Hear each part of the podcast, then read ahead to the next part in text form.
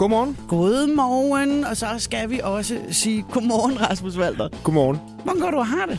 Jamen, jeg har det dejligt. Jeg øh, har rigtig travlt på den gode måde. Jeg lever heldigvis af noget, jeg holder rigtig meget af at lave, så øh, når jeg har travlt, så er jeg bare ekstra privilegeret. Så det, jeg har det dejligt. I øh, starten af marts, der tog du med din tvillingbror Anders til Hollywood for at deltage i filmindustriens største fest. Ja.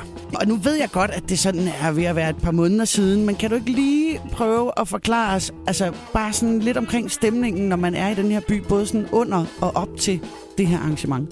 Jo, jeg vil sige, man kan godt mærke i LA, når der er Oscar, så er det ligesom det, byen handler om, og der al energi og fokus ligger, og byen bliver nærmest lavet om til sådan en lille mini-Oscar-festival den uge der.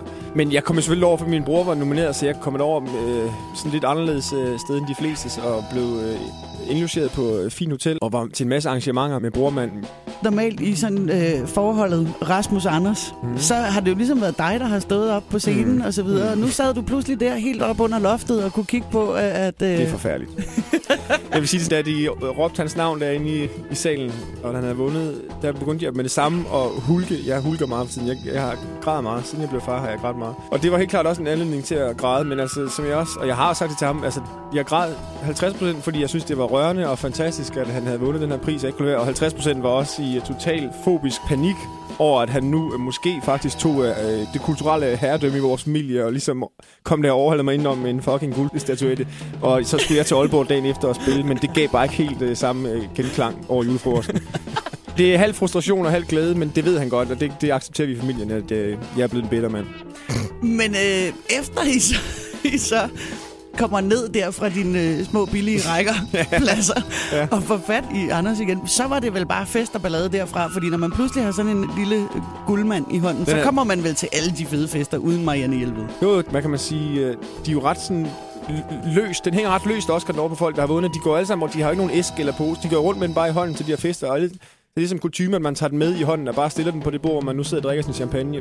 Så det gjorde vi jo også. Jeg tog den jo også i hånden og, og lød som om, at det var mig, der havde vundet. Ikke? Altså, det kunne jeg jo fint bilde folk ind. Og meget Men det er nemt at nok... gøre. I ligner jo også en lille smule hinanden. Ja, altså på den måde. Og, og det er rigtig nok, man kører op til nogle af de der Vanity Fair og de der, hvor det nærmest er umuligt at komme ind, fordi det er Fort Knox, ikke? Men hvis du lige viser flagerten her også ud af, af vinduet, så får du bare et uh, ind mere. Så det, jo, vi kom rundt og fik danset og hils på, på nogle af alle de der Det er det bedste backstage-pas ever.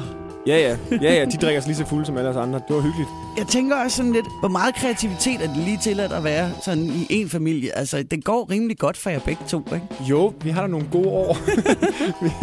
Men jeg vil også sige, altså lige med min bror angår, jeg kender ikke et mere hårdt arbejdende menneske, og han har været i gang rigtig, rigtig mange år. Det er godt, at han ikke har lavet film mange år. Han har lavet tegneserier, han har tegnet, og han er, jeg, altså, han er den mest disciplineret og fokuseret mand i verden.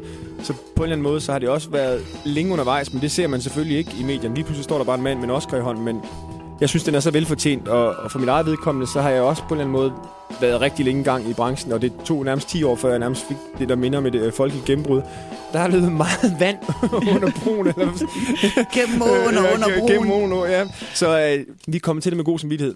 Men det bliver vel ikke helt nemt nu at få ham til at instruere dine videoer? Oh, det, det, jeg vil sige, hvis Niklas Vinding Refner har en aftale med Mikkelsen om, at han altid skal deltage i hans film, når han siger, at det skal han, så har vi også en aftale om, at når jeg skal bruge en video, så er det andre, der laver den, og når han skal bruge musik til en film, så er det mig, der laver den, og der er ikke uh, penge mellem os. Så på den måde er det, uh, der er ikke noget at gøre. Jeg skal kunne skrive på min næste video, at den ene instrueret af en Oscar-vinder. Sådan der. Rasmus, prøv at det har været rasende hyggeligt som altid at uh, have besøg af dig. Kan du have det rigtig godt, og uh, god fornøjelse på fredag på plænen i Ja, Tivoli. tak. Det og så øh, håber jeg, vi ses trods næste år, ikke? Jo, jo. jo. Ha' det godt. Hej. Tak.